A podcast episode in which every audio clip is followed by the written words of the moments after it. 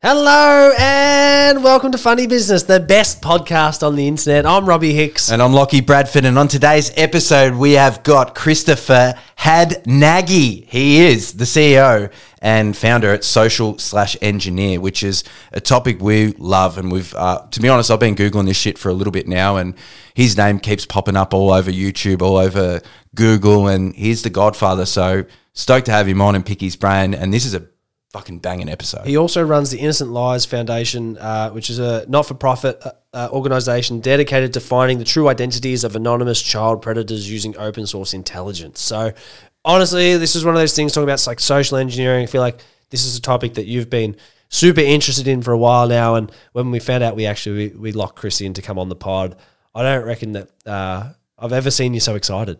Nah, it's, honestly, it's a rip and chat. We get into lots of stuff. To be honest, we honestly uh, we get into the Innocent Lives uh, Foundation, and we also touch on like real life examples of like body language and how to like influence people, and not only for the bad stuff, but for the good stuff. You know, so I feel like you're going to love it. To be honest, one of my favorite episodes, top shelf. You know, so enjoy. Chris, thank you so much for jumping on the Funny Business podcast. For those at home listening, tell us who are you and what do you do? I'm Chris Hadnagy. I'm the CEO of Social Engineer LLC and of the Innocent Lives Foundation. So I run two companies. One's a nonprofit, one's a company. Uh, my corporate day job is I get paid to uh, hack people. So break in the break. I actually physically break in the buildings. I send phishing emails. I do phishing calls. Um, all sorts of weird stuff like that. And then on my side job with the nonprofit is we help uh, law enforcement geolocate people who traffic children. I'm so excited to have you on, brother, because for me, social engineering and that topic, I feel like not many people like talking about it, especially in sort of my sort of circles. And I've been fascinated because I've just been like with the podcast and what we're growing with our business and stuff. And it's like the impact and, and going deep mm. on onto that. And I just Googled the word and your name come up. And then I went down the rabbit hole on YouTube and found a bunch of pods that you do and that you're on. And like human hacking, you got that book behind you there. Um, I don't know, just fascinated by the subject and topic. So I would love to dive into like why you got into it in the first place. yeah, well, that's interesting. So I, uh, if we go way back in in the day, my job, I wasn't uh, working at a company where we wrote exploits, like software exploits, and we did network hacking. Um, and I really suck at it. Uh, I'm really not great at coding. I just, I'm, I, you know, my brain doesn't work that way. So we would get this test for a company, and I would be like, "Hey, can I just send an email or can I call a guy and just ask him for his password and see if he gives it to me?" And they'd be like, "Yeah, okay, if you want to try, but you know, I don't think it will work." And then it would work. Like I would call and say, "Hey, I'm Paul from IT, man. We have a network problem. I need your password so I could test it here."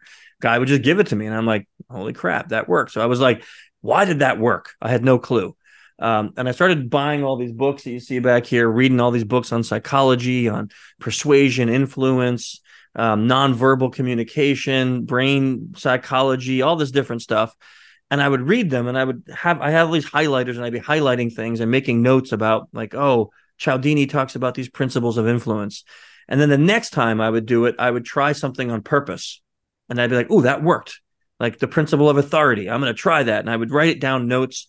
And it took about 11 months and I developed a framework for social engineering. So I actually wrote like the world's first framework that came out about how I was using all of these psychological principles to influence people to do things they shouldn't do.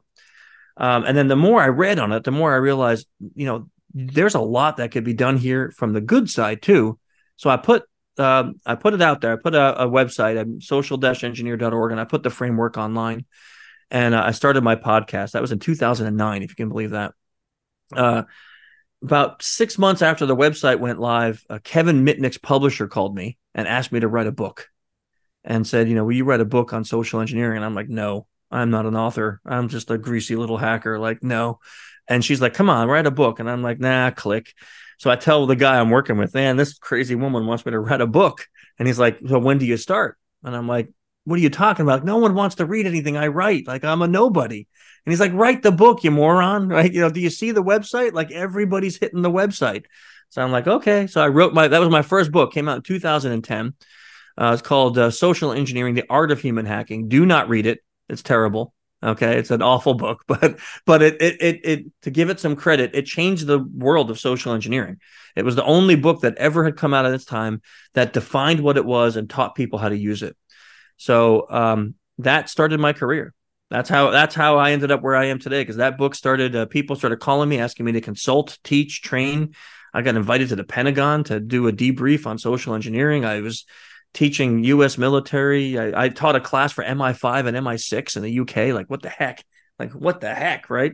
I had all these crazy experiences, um, and it just started growing my business. You know, over the years, and now this is what I do every day. Crazy. It's so wild how far it's come from. Like Locks put a note down here of you started your pod back in 2009. That's so crazy. That's so early. Yeah. You know. Yeah, early. Like back in those days, most podcasts in our industry were a bunch of guys sitting around smoking a cigar, drinking a whiskey, and talking about porn. And I'm like, that's not my thing. You know, I like whiskey, but the rest of it is not my thing. So I'm like, if I start a podcast, I said, I'm going to do something really crazy. I'm going to get people on my show that have nothing to do with security and I'm going to ask them about their jobs. So my very first interview was a law enforcement agent who was an interrogator. And I got him on the show and I'm like, tell me how you interrogate somebody. And we went through this whole thing. And I was like, this applies to social engineering, this and this. And I had like scientists on, I had a rock star on, a, um, a magician, a comedian. I would just went through and started having all these crazy people on that, and I would learn from them about their job and then I would apply it to social engineering, and the podcast became su- super popular. You know, it was like I, I I I was doing something that was making me happy, and I was finding out that a lot of other people wanted the same thing, which was really cool, right? So I didn't think of it that way. I just was like, I'm going to go do this because that's a free way for me to learn stuff. And then everyone else was like, I like that. I'm going to listen to that. So yeah, it's kind of grown. Now I have four. I do four podcasts a month. Oh, I love that. And and who were the sort of first people interested in social engineering when you started to build that out and stuff? Like what what type of industries and what type of people were approaching you for your skill set? That's a that's a really good question. So um, banking uh, healthcare pharmaceutical and then government. Those would be the i would say those are the four top ones that started right away. And then it moved into manufacturing retail especially after Target got breached. All of a sudden we saw a huge spike in retail organizations wanted to know a lot more about this and now we are looking at uh, vishing, voice phishing, as one of the main vectors that occur out there. So we're seeing anybody with a call center is interested in in social engineering now. Is that stuff like deep fakes and AI and like does that stuff like freak you out thinking about where it goes now about how people can even like if they listen to your stuff? We always talk about what you can learn from the dark arts. It's funny you mentioned like a magician. We've had a um, ex-CIA. I don't know if you've seen uh, Andrew Bustamante before, ex-CIA spy. Like for us on this pod, it's always yeah. about like being curious people. How do we find out what's actually out there and how yeah. people are actually operating? And it's it just this whole stuff blows your mind. Does it freak you out? Knowing where oh, it could go now with like AI and these like voice phishing and deep fakes and all that sort of stuff? AI scares the crap out of me, right? So I mean, think about this. It's uh there was just this case happen here in the States. Um, Microsoft released a program that with three seconds of audio, it can duplicate your voice in a whole conversation. So these guys grab this app, they they download this video from this young girl Instagram, make a voice out of her, get her mom's number, spoof her phone number, call mom and say, We have your daughter. We're going to hurt her unless you give us money. And if you hang up the phone, we're going to kill her. And in the background is a girl that sounds just like her daughter saying, Mommy, help me. Mommy, help me. Woman transfers $20,000. Who wouldn't? I'm a parent. Like that would freak me out. If I thought it was my daughter being hurt, I mean, what what money wouldn't you give? That is like horrific when you think, and that was all it was all a deep fake. Girl was not in trouble at all. She was at school no problems. It's like, how do you know? And how was that mom supposed to know that it was fake? A spoofed number, a voice that sounds like your kid? Like, how, like, how do you prove? Since you start, like, you go back to 2009, kicking off your pod until now, I think tech, tech and the back of this stuff, you must have seen a lot of stuff change and develop and grow. And um, the way that you approach things and have to tackle these different uh, situations as they come up, has that been like a, I'm not, saying it's a, a good thing because there's bad shit going on in the world, but for you, like learning and, and being on the forefront yeah. of all those changes, can you go through maybe how that's how it's different? Yeah, I, I, and you know it is good in the sense of like like you like you two like I'm very curious, so I like to learn about everything I can learn about because I feel like that enhances my ability to help other people. Right? It's kind of like how do you ever going to defend from getting punched if you've never been in a fight before or if you've never taken a boxing class right? So it's terrible to say i need to learn how to fight but if you've never known how to do a martial art or box then you, the first time you get punched it's going to suck. So right? A lot of people go and take a class so you know how to defend yourself. So learning some of the darkness out there kind of helps us to be a little more proactive in defending against that. And as i look at the world like if we go back 2009 phishing was everything that's all it was. Like we didn't have smishing, we didn't have you know, phishing was very light, mostly mostly phishing, and then impersonation, like people actually coming on site and trying to steal stuff. Now COVID happens, right? So jump forward 15 years, you know, pan- world pandemic, global pandemic occurs. Everyone, the good guys and the bad guys, are all at home trying to figure out what to do with their computers vishing goes through the roof because now we have VoIP technology that is so cheap and so easy. You could spoof a number from anybody for free, just about. So that vector goes through the roof, and everyone's working from home. And think about it: when's the last time you actually used cash? We use credit cards, Venmo, PayPal for everything. You know, like we don't carrying cash is almost like what's that ancient stuff? You know, so everything's done digitally it's it is the it, the the world is poised perfectly for the bad guy to commit cybercrime. So it's you know, and that sounds so bleak. Like I hate talking about it like this way because it sounds like gloom and doom, and you know, next thing you know is going to be like zombies coming out of the wall and we're all dead. You know, but like it's there is hope, but it is a time in the world where we have seen unprecedented um, attacks, and the cyber front is the new war front. It really is. Crazy stuff. I'm even seeing from my um like even for us now, I think a lot of us are experiencing like banks in the bank thread or whatever in the same thing. So you just automatically think, like you know, in the same thread, yeah, through from the same numbers. Like that stuff blows your mind. And it's happening all the time now. Like phones just off the hook with all these random numbers yes. and shit. Now it's crazy. Yeah, yeah, yeah. I mean, I, I I used to be able to count on one hand how many phone calls I got that were fraudulent. Now I don't even answer my phone. I'm the same. I, I, let it go to voicemail, and then if it's re- legit, I'll call them back. If not, my phone is no longer a phone; it's just a, a receptacle for voicemail and email. That's it, right? You know, hundred percent. What about for some people out there? How can they protect themselves? What are some things that they can do um, to protect themselves from these type of attacks?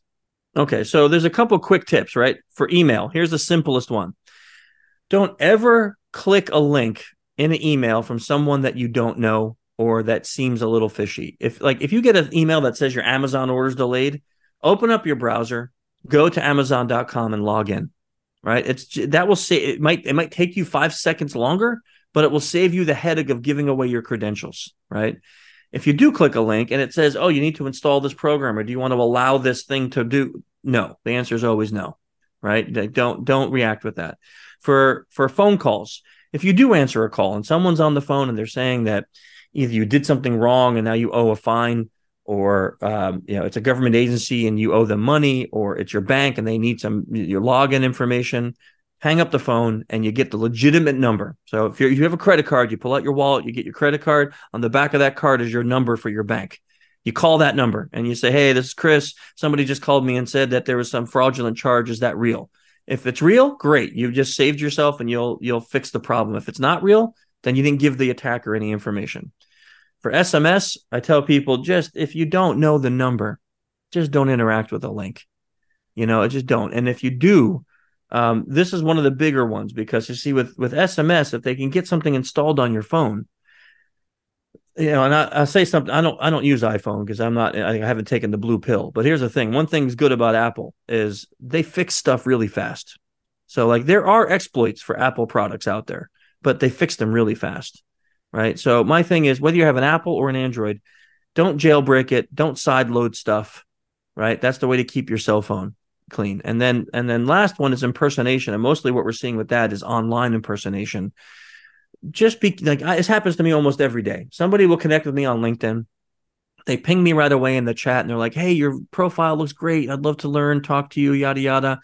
And within 5 minutes they're like, "Hey, what's your WhatsApp number?"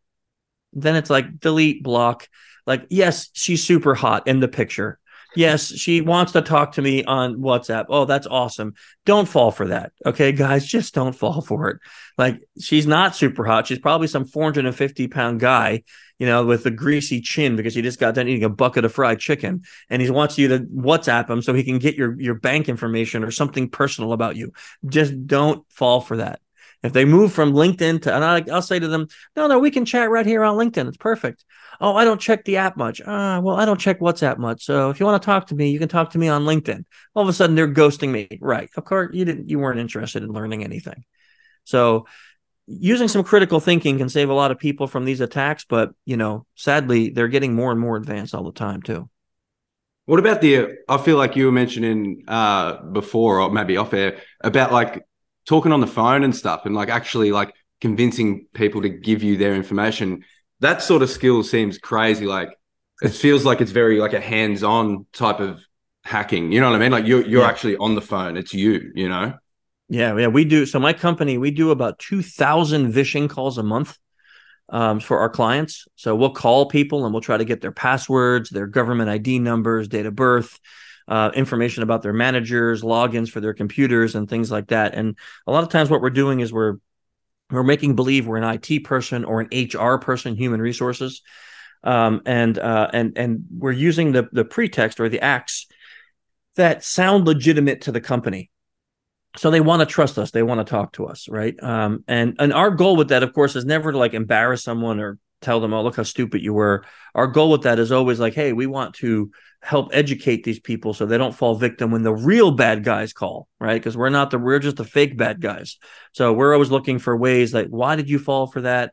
Like we do, we have a, a, a lot of women that work here too. So we do like gender studies. Like, did a, if a woman calls you, are you more susceptible to fall for this than if a man calls for you?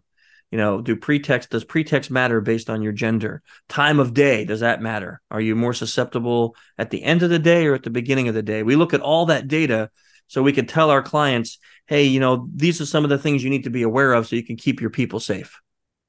Can we re- rewind back a bit for people who have now caught up? We're, we're into sort of the chat, but can we go into the basics of like what is social engineering? Yeah, yeah, uh, yeah. We should, probably should have started there, right? but that's it's okay. All good. We love that. We yeah, get excited. Yeah. I get excited. We're in. We're in. yeah, me too. um, so I, so this is, I love I, this question is really good because if you type in social engineering online, a lot of times you get a definition of something like the malicious use of something something to make somebody do something. And I don't like that because I do believe social engineering is positive and negative, right? So I define it as any act that influences a person to take an action that may or may not be in their best interest. And I, I, I use the broad definition because I look at this and say, let's say you two guys, let's say you're really close friends, right? You look like you're good buddies, you're good mates.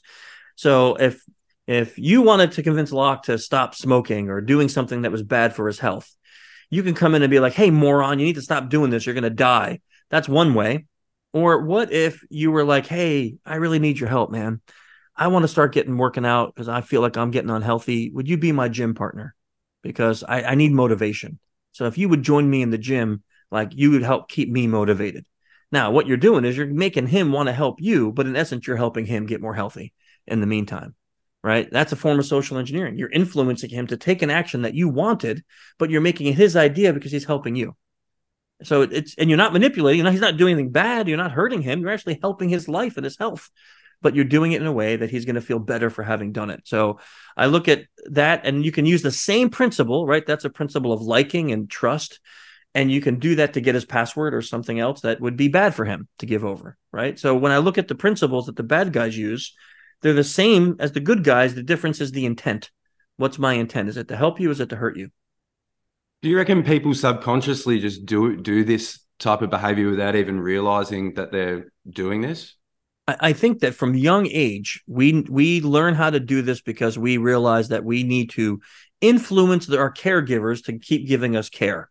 And as we get older, we learn that that we need to use these certain principles. And then, depending on how you were raised, um, you know, we we may use them more or less. And then something happens. We get to this age where we start to rely less on our emotional content and more on what we think we perceive in the world.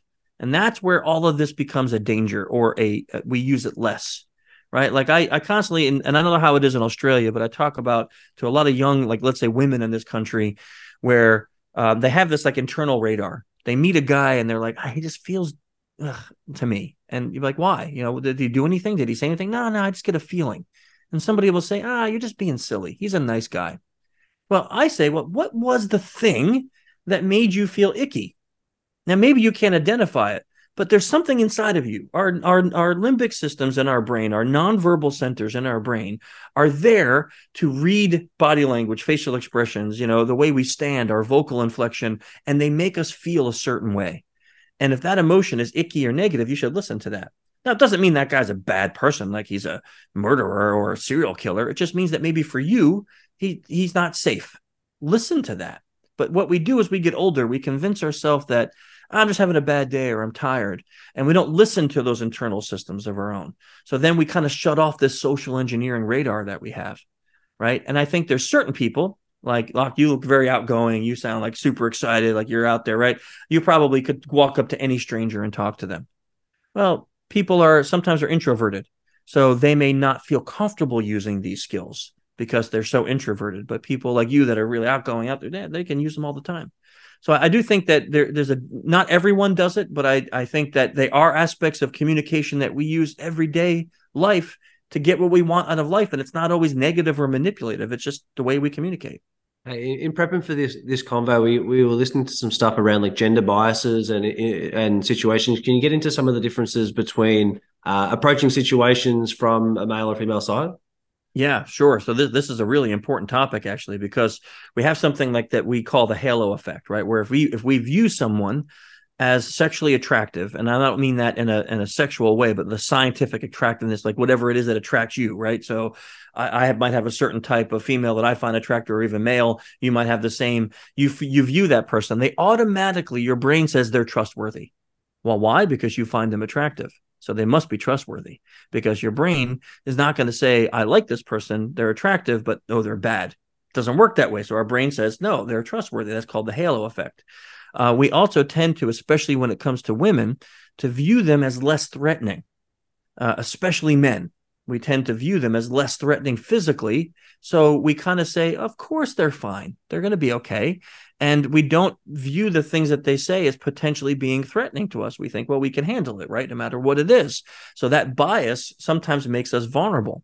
Also our brains do something where if we hear a female asking for help whether we're male or female we tend to ask we tend to answer the request with how? How can i help?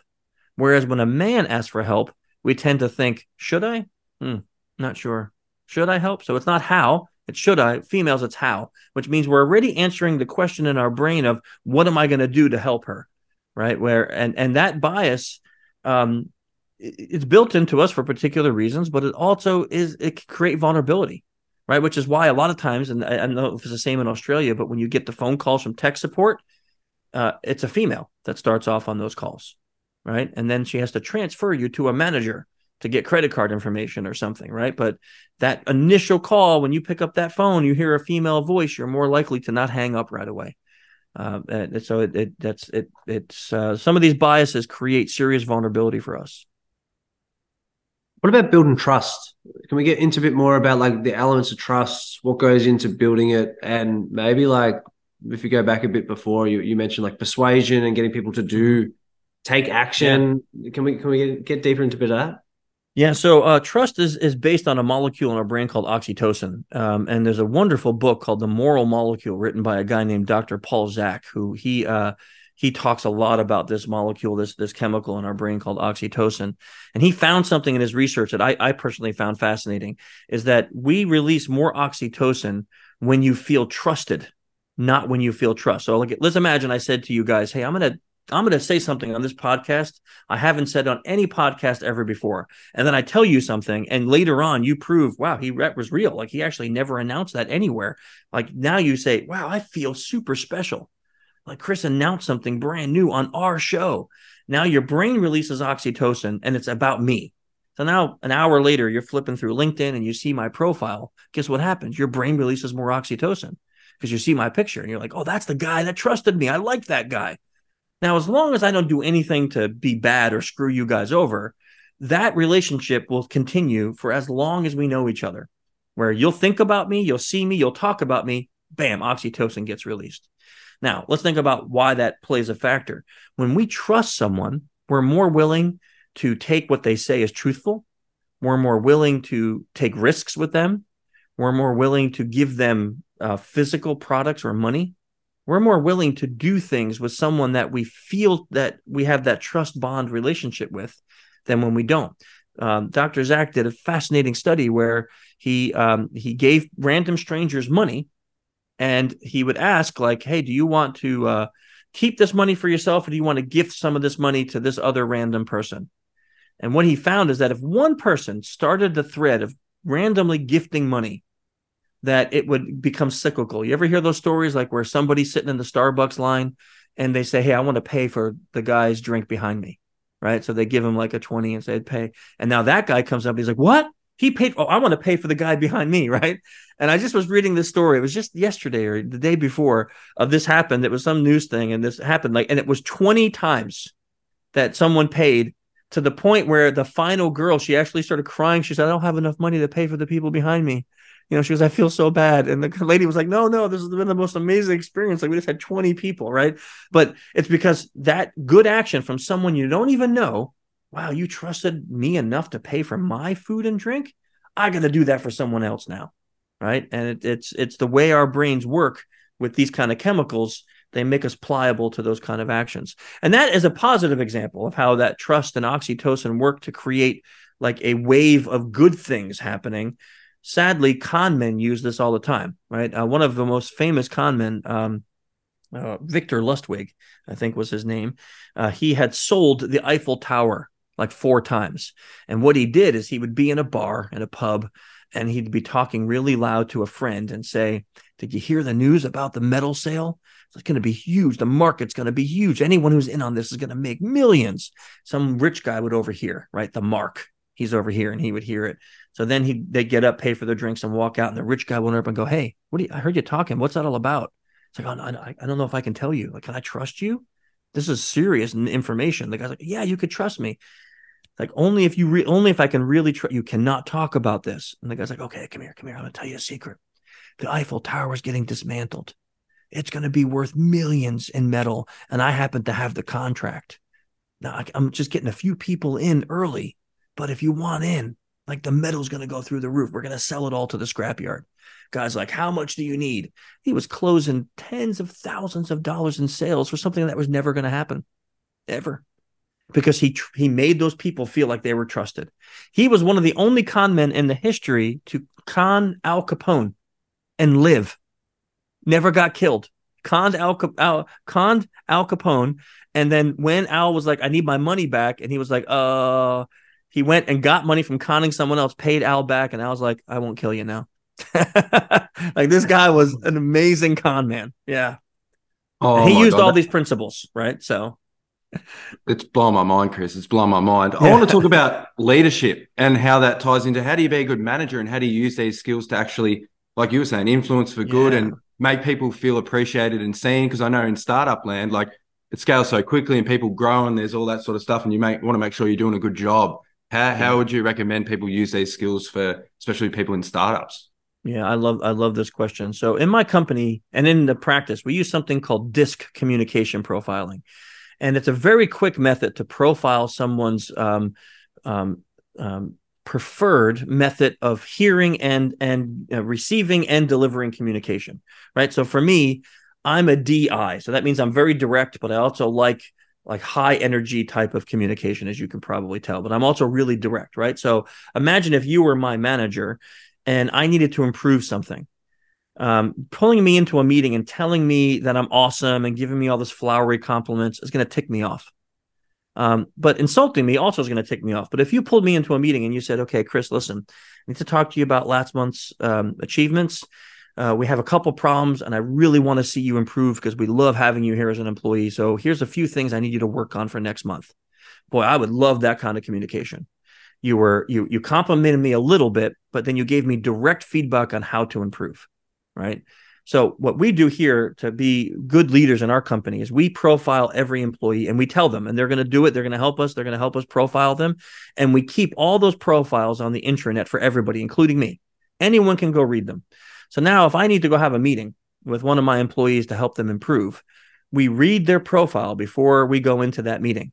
And I know exactly how they like to be communicated with. So I will adjust my communication. I don't expect them to adjust to me. I'll adjust my communication to match theirs. So maybe they're a high I and they need a lot of flowery compliments. They need a lot of positive feedback, high energy. Great. I'm going to do that. That way, when I come into that meeting, I'm going to get the best bang for my buck and getting them motivated to make change. Uh, whereas I'll give you an example. Ryan, my my COO, uh, he's a very high C, a very conscientious. So they they they like lists, they like details, they like facts and figures.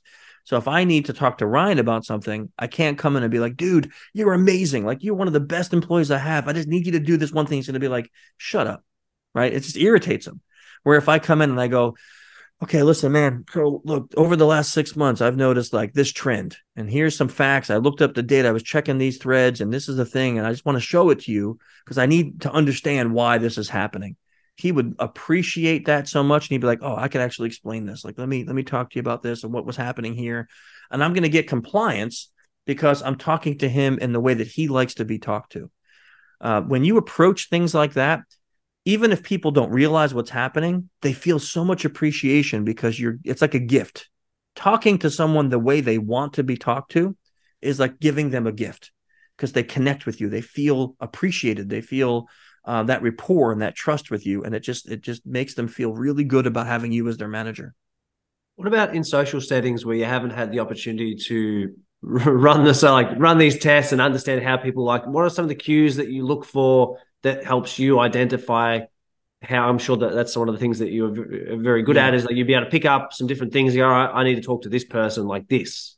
Yeah, yeah, uh, th- that's that's good. So uh, one of the things that when you get skilled at it, and of course this this will take some time, but one of the things with DISC uh, that you can do is you can profile someone within seconds, and get at least close enough, right? So imagine, um, so let me let me give you the four quadrants. You have D, which is a dominant personality, right? You have I, which is an influencer type of personality. You have S, which is a steady, supportive type of person, and you have a C, which is a conscientious, data driven person. Okay, now let me paint this scene for you. You walk into a, a, a business mixer and you're there to make some new connections, maybe make some new friends, whatever. And you see a small group of people, three people standing over here to your left. And uh, there's one guy who seems to be standing in the middle. Uh, everyone is facing him. There's one person, uh, a woman who is standing really close to him. And um, she's like saying, Hey, do you want a drink? Do you want something? You know, and there's one guy over here who seems to be making jokes and everyone's laughing at him. Okay, now, just in that simple scene, tell me who's the D, who's the S, and who's the I. Oh, you go. Uh, the one, the one. I've never, wasn't even thinking you'd ask us uh-huh. questions. Yeah, no, I know. You've you've stumped me here. uh-huh. Yep. The influence is the one where they're all sort of facing facing him. Okay.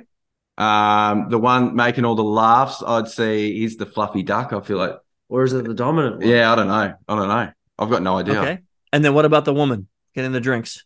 Can I uh God. conscientious? Is that is trying to understand, pull yeah. out what so want? You know, I kind of put you guys on the spot, so don't worry. That's why there's no wrong answers. But think about this: the the, failed the training. no, you didn't fail. But, no, no, no. But here's the thing: you, you didn't fail the training because I wasn't a good enough teacher. I didn't give you enough. I didn't give you enough information before. So let's let's go let's go through it again. The a D would be the dominant, right? So that would be someone who would probably take control. An I would be the influencer, so someone who likes the spotlight, someone who likes to kind of have people looking at them and be the center of attention. And S is a supportive person, someone who wants to kind of support the group or support other people. They find joy from that kind of of of um, of communication. So thinking about that, I would see if I saw that group, I would say the guy who's standing over here making jokes that everyone's laughing at, he's the I. He's the guy who doesn't mind the spotlight. The guy who's in the middle, who's kind of seemingly taking control, he's the D, right? He's the dominant one. And the woman who's like, hey, can I get you a drink? She's the supporter. She's the S, right? So now, if I want, if I think that that group, they all work for the same company, that I want that company to be my client. Who do you think I need to interact with in order to at least get a chance at giving a sales pitch to them? I think the I, yeah. Okay, so either the I or the the um, the target is obviously the person who's the dominant one, but do you go through the support? So it's either one, right? So either the I, because the I can influence the group to like me and let me in, or the D if I want to go directly to the the the main source, the guy who's probably the boss and the leader, right? But either one of those, the S not so much, because the S is going to always say, "Well, I don't know, like you're going to have to talk to him. He's the boss." Right? So no no power there, right? So you want to go to the D or the I. So now quickly, you know, in a few seconds you're profiling that group and you know who you need to talk to. Now, if I'm going to go talk to a D, you better keep your chest up, your you know your chin up, your chest out. You better you better approach not aggressive, very non-aggressively, but you better not you know mingle too much and have too many words. Like, hey, I'm Chris. Nice to meet you. Hey, don't you work for so and so ABC company? I heard a lot of great things about you guys. I'd love to talk to you sometime. You want to exchange business cards? Man, that kind of an approach is probably going to get you that that meeting right there. And you did that with profiling within two or three seconds. What about like listening to people? Is that is that part of the thing where they're t- they're giving you information and you're just picking up, and then in your head you're processing around maybe I need to lean down this path because they've mentioned that. So for us, like a podcast, if we have a guest mention something and they've obviously brought it up for a reason, let's just dig into that. You know what I mean? Like listening and then sort of process it in in your head and then figuring out a game plan in conversation. Like, is that all happening at the same time? A hundred percent. So think about this: when you listen to people a lot of times they'll tell you like one how they like to communicate right they'll tell you that they'll, they'll, they'll kind of leak that information like how they like to communicate because imagine that i they're going to use a lot of um, big flowery words jokes. They're going to put the spotlight on themselves. The d is going to be very direct. The s is going to use language that's very supportive of other people about the team you know kumbaya let's all hold hands. And the c is going to have a lot of data and facts right? So when you think about that, you listen to people, you're going to hear what kind of communicator they are. You're also going to hear, like, I, I love just going to someone's social media, reading their Facebook, Instagram, Twitter page. What is it that they like? What is it that they think about? How do they present themselves? That will tell you a lot about a person and how they want to be communicated with. And that can help you, you know, win so many conversations because you're, if you know how someone likes to be communicated with and you do that, again, you just make them feel so validated. Oh, I love that. I always used to think like like kiss their soul, like speak to actually what they're into. yeah. You know what I mean? Like that's what people want. They're putting themselves out there to feel that connection piece, aren't they? Because like I feel like doing the podcast in the way we are, it makes it easy for people to communicate to us. We're like making it super easy for them to say, you can swear, you can come to us in and however manner. Like we'd prefer you put your just... walls down. You can relax around yeah. it. Whether it's uh, yeah. we're, uh, subconsciously we're trying to help you build trust. That's our yeah. our approach has been not from a yeah. manipulative point of view, but for ours, like we want to have authentic conversations. And I think if you can find ways to bring the walls down or make people feel that I'm way, with you. you're going to get more organic and authentic content. I, and I think a lot of times that the confusion that people have is they think if you're using these tactics that you're being manipulative, but it's not.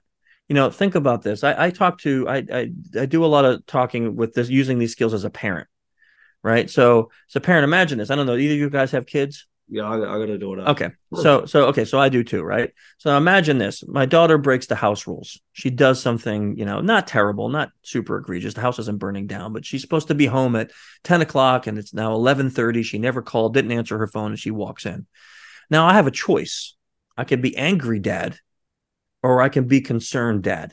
These are two pretexts, right? Two different acts that I can put on angry dad, concerned dad. So which one is it? So let's say I want to do angry dad. Where do you think that's going to go? I'm going to be like, hey, you're supposed to be home an hour and a half ago and answering your phone. You're grounded, right? Now I got nothing. Well, concerned dad, I say, hey, oh, honey, I was really worried. Like I tried calling you, I tried texting you, you didn't answer. Are, are you okay? Like what? Like is everything good? And now I may get more, and maybe she rolls her eyes. She's like, I don't want to talk about it.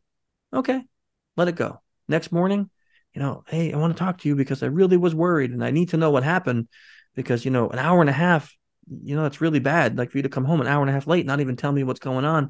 Can you just let me know, was everything okay? Did someone do something to you? Were you hurt? Now that concerned dad shows her, hey, I'm not mad.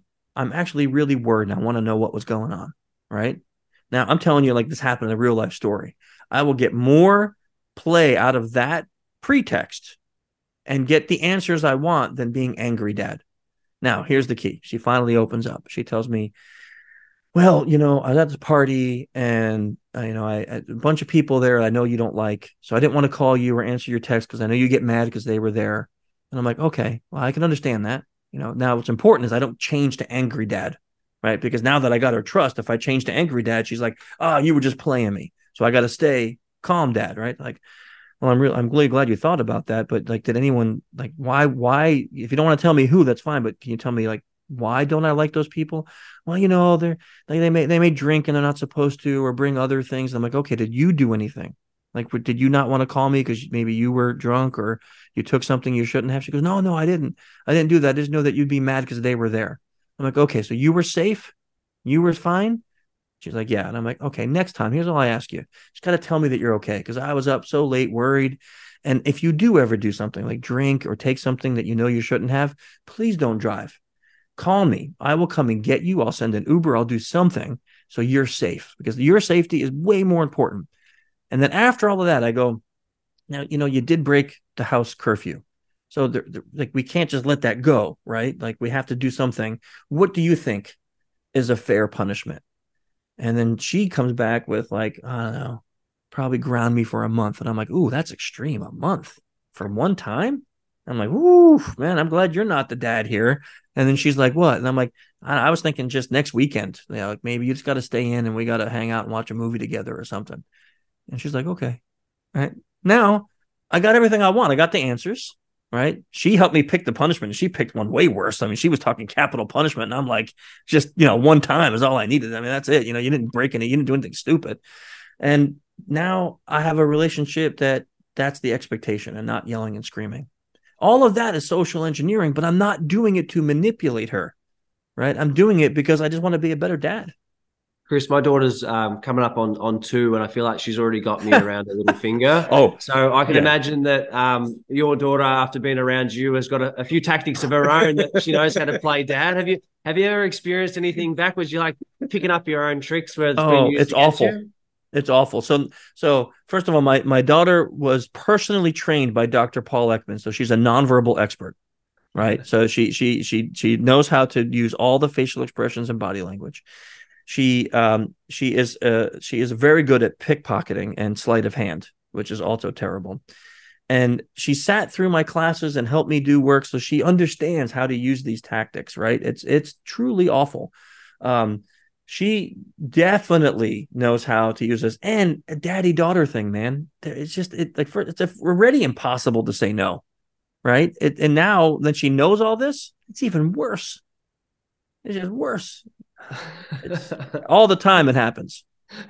Tell us about um body language and, and the non-verbal cues. So I've. I've seen in some of your videos um you talking about like directing your hips away from people if you if you're sort of approach someone. You mentioned uh, another story around like bumping into someone with the Hulk mask or whatever, and oh. sort of just going through that and just I- explaining that you you know shifted your hips and done all that sort of stuff. Yeah, what other yeah. non-verbal cues are there that, to look out for?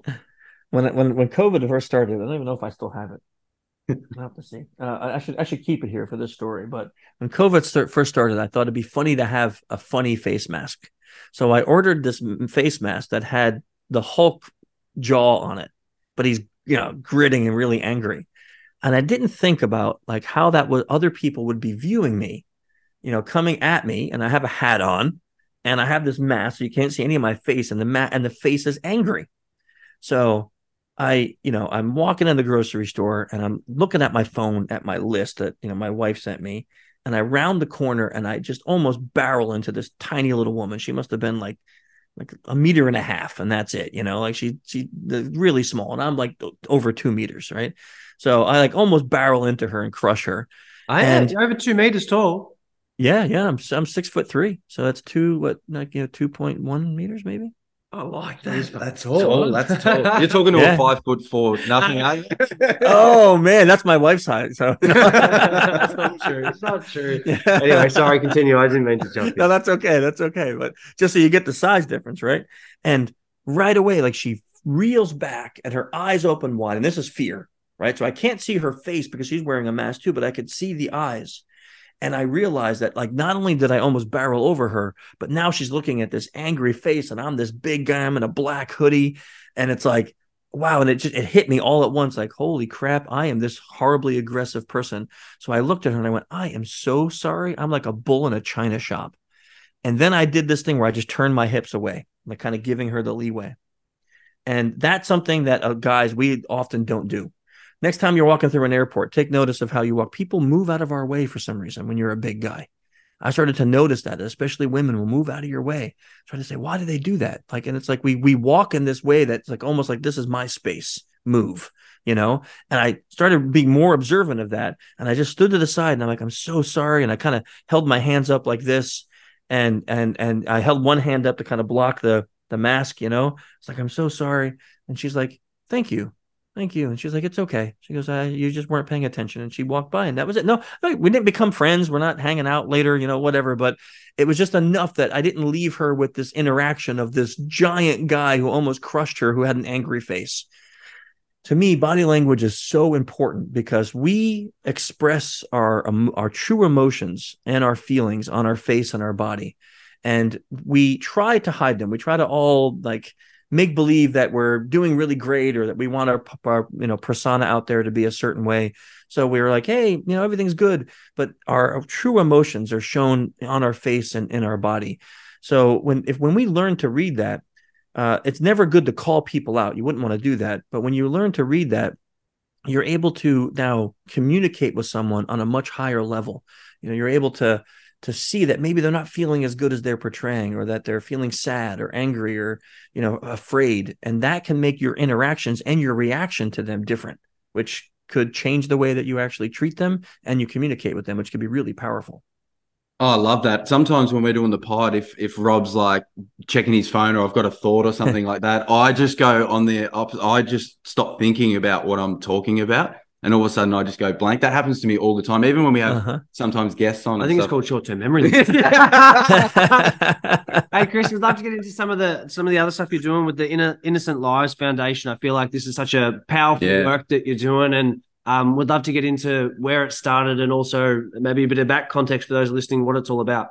Sure. So, uh, so I'll give you the story, and that will help us see what it's about. So, uh, in my my work that we've talked about already, I had a job for an organization and uh, part of that was we were infiltrating their network and then analyzing anything we can find on the network. Uh, and I found a guy who was um, trading videos that he was making of himself molesting kids, um, and he was trading them with other people on the internet at his work machine. Uh, and it, and at that time, it was the first time I ever came across anything like that. It was like, of course, really disturbing, and um, and I always thought, like, isn't this a third world problem? This doesn't happen here in America right? And and it was like almost like a what the heck is happening? And my whole world was kind of shaken but i realized this was illegal content and i had to get a hold of law enforcement. So spoke to my point of contact. We contacted a, a federal uh, law enforcement. Uh, they helped set up a sting operation got that guy and he's in prison. And at first time in my life i felt like whoa i have a skill set that just saved kids. Like i never thought about that. Like that was crazy. I'm like I'm just a hacker guy. I don't like I don't do I'm not a not a cop. I'm not law enforcement. I'm not a superhero, right? But it felt empowering. And I was telling this story to a group of students. I was teaching a class and I was telling the story. And uh, one of the guys came up and he said, I, I would I would love to help you if you want to do that again, if you want to look for people. I'm like, I don't know. I don't know. And then uh, another student came up in another class and he said, I volunteer with an organization that helps um, find groups that bring children into America for sex trafficking. And I'm like, that happens here? They're like, yeah, from China and from Thailand. They bring in kids um, to sell them. And I'm like, I would love to help stop that. So I started volunteering for this group. We're doing lots of research and we're finding people, and I'm using all my social engineering skills, calling and doing all these things. And it felt so empowering. Now that group kind of um, went different directions, but I I fell in love with that kind of volunteer work. So I went to my lawyer and I said, "What's the legalities of me starting an organization that hunts predators?" Right? We're not saving kids, I mean we are saving kids, but we're not like going and finding the abused kids. We're hunting the guys who are creating the bad content. And he outlined all these things I had to to figure out.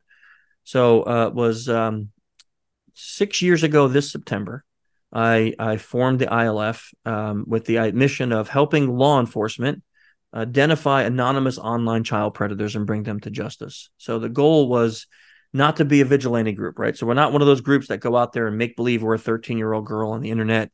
Uh, we don't chat guys up and, and get them to want to trade pictures. We actually find people who have already traded content or made content and or trafficking children and we find out where they are in the world and then we get a hold of an appropriate law enforcement agent and we hand those leads off to them and they go and make an arrest it'd be hard not to touch on it i feel like the biggest story in the world is the jeffrey epstein ghislaine maxwell child trafficking yeah. all these really important people yeah. and powerful influential people embroiled into this like people are going to his island things are happening we're not allowed like the public's not allowed to know different things we'd love to get your yeah. thoughts on like w- what do you actually think is happening are there people in in positions of power and how do you feel like if oh, we're the stuff we've if we rewind a bit all the stuff we've talked about social engineering about building individual trust and all that sort of stuff for us the way we think of that is like in a group perspective of why would groups of people now trust these people if we can if there's demonstration and data and all this stuff out, out there of people doing really, really terrible things. Yeah. Um, so t- t- I can go, I'll go backwards in your questions. Um, t- the reason why people still trust is because we have this, humans have this uh, innate desire to believe everyone is as good as I am until you prove you're not. Right. Imagine if I came in this podcast and I thought, well, I meet a lot of pedophiles and they look like these two guys. You're probably pedophiles. That'd be horrible, wouldn't it? right? I mean, because I mean, look, the average pedophile is a is a white male, right? Uh, so I mean, like like it would be terrible to just assume that. So what we do is we assume, no, these are good guys, until you prove that you're not, right? And that's that that's built into us because otherwise, can you imagine the world if we were not that way? It would just be horrible. We would we would have be it would be terrible, right? To to to be any other way. So that's that's the last question. Now the the the thing is, sadly, um, what I have found over the six years of running this organization in affluent countries, Western countries, you know, America, UK, Australia, Germany, Sweden, um, sex trafficking is a huge business, billions of dollars, and um, making videos of sexual imagery of children is billions of dollars a year. It actually funds the cartel. It funds uh, mafia groups. It's um it's unbelievable how much money is made off of of sexualizing children. Um and it's not yes, the third world countries are supply chain for a lot of this, but uh, one statistic I read is that over 50% of the world's child pornography is made in America. Over 50%, because we have so much freedom here. You know, in some countries, you get caught with that stuff, it's like death penalty. Here, yeah, you get five years, ten years. You know, maybe some judge gives some guy like a really big sentence, but you you're probably not you're not getting the death penalty. So the freedoms uh, that we enjoy, normal people enjoy, are also used by the bad guys to do really garbage things.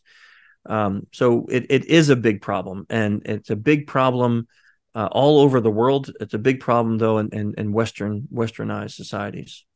Are the the cases that you're solving when you you mentioned over 600 now over 600 if that's right that you've you've worked on uh, we're, we're oh, oh, close to 500 we've worked about 797 but 500 have went into law enforcement unreal that's a that's an unreal uh, number. Are they are there any common trends around the type of people? You mentioned before like obviously but are they uh people making content like the mafia or the cartel for just like joe blow who live in suburbia that just do things? Is there anything you can tell or any insights into what's the common sadly no. just, everyone's a creeper and it's it's just percentage numbers yeah. yeah.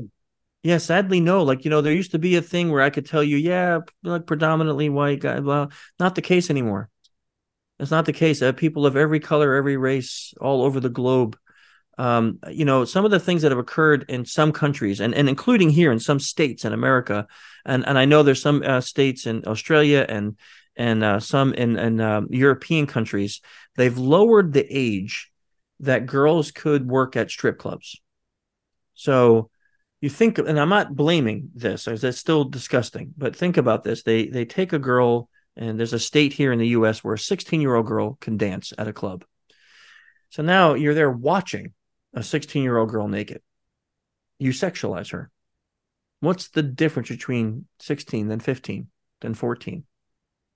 right? It it it, it gets to a point where the age stops to matter, right? And and the way our brains work, and um, this is um, some science behind this, and it's a pretty you know horrible topic, but the way our brains work with pornography is uh, pornography releases um, dopamine in our brain, but it's short lived.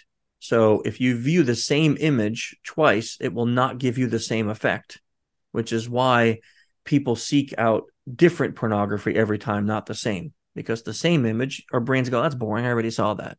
Where it's different than with your, you know, your wives or girlfriends that you, you can, you can be with the same person for 30 years and you're still like, hey, I'm still happy because that's human to human. But for some reason, imagery, new imagery, our brains need new imagery to release uh, similar chemicals. So when someone gets addicted to pornography, especially that of children or young young girls or boys, um, then they constantly need new images, which means they're searching out things that will get that dopamine going, which means they're going to eventually go 15, 14, 13, 12, 9, and it just gets it, it just gets worse and worse and people become addicted. And then sadly uh, some of the science has proven not not everybody this is not not everybody does this but there are certain types of people who will then um, get into violent pornography or other things like that because of of that that need for that desire to be filled.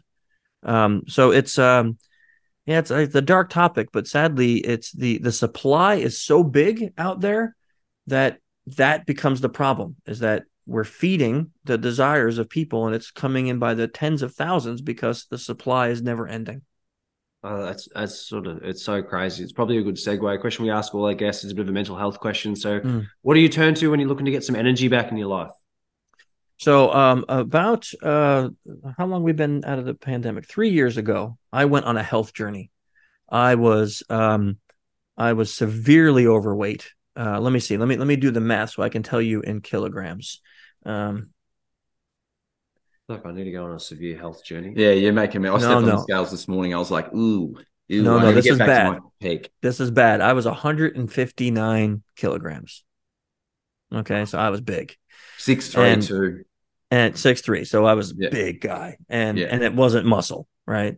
And I was just feeling lethargic and out of shape. And then pandemic hit, right? And now all of a sudden, any movement I had, which was traveling, now stopped and it was just i realized at some moment like i'm gonna die i'm not even 50 years old and i'm gonna die of a heart attack like i gotta do something so i uh, hired a trainer um, started working out slowly built my gym over the next year or so out here in my house.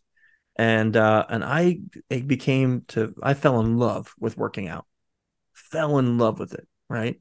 And um, so to answer your question that's that's my space you know like between working a lot and having a family and running a nonprofit, when I go out to the gym for that hour and a half, three times a week, that's like my time. I'm with nobody. I got headphones in. I got music going. I don't have to think. I don't have to work. I don't have to answer emails. So that's my mental health time to do that. Um, What's on the playlist when you when you're banging some iron and clanking the metal? Okay.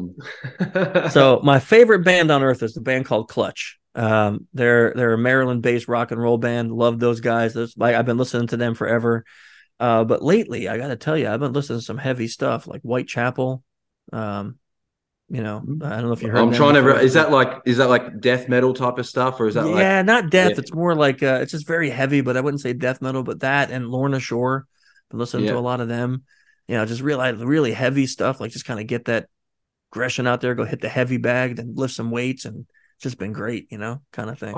I love that. I never really, I used to love all that sort of stuff before footy and that, like listen to the big hard beats. And then I'd find like the ambient type of music, the stuff that feels like the background music to mm-hmm. your life. That's which I'm obsessed with now because it just sort of makes you think about how you see, or for me anyway, it just feels like a yeah. background. If I'm like zooming out and seeing, I'm like, oh, that's crazy. I don't know if you dig all that type of stuff as well. Oh, I, I love, so I love everything but country music I can handle right? So yeah, yeah.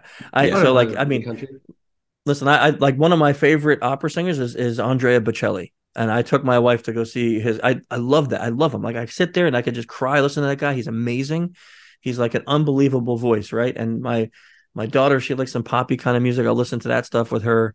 Um, she, I, I uh, who was it? Florence and the Machine. I took her to go see that show right? Great, amazing woman, right? Uh, my wife loves Shakira. We went and saw her, right? So, like, I love all music except for country.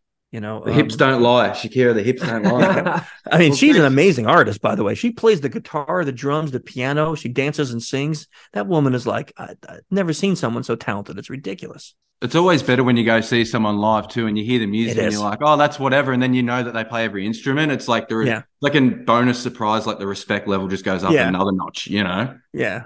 Well, Chris, hey, you've blown our minds. I'm sure the people listening at home, you've blown their minds too. So thank you so much for spending some time with us. I know it's late over there. So uh, thanks again for jumping on the Funny Business Pod. Thank you. This was a great conversation. Uh, I like Chris's advice where he was trying to um, position how do we get you healthier? You know, How was- did he know I smoke? he looked at my crow's feet. He's like, bro, this is like about 30, but he looks about 50. is he is he not, is he okay? He, needs to- yeah. he, he gave you a bit of a warning. Yeah, drink some water, bro. Maybe. I don't know.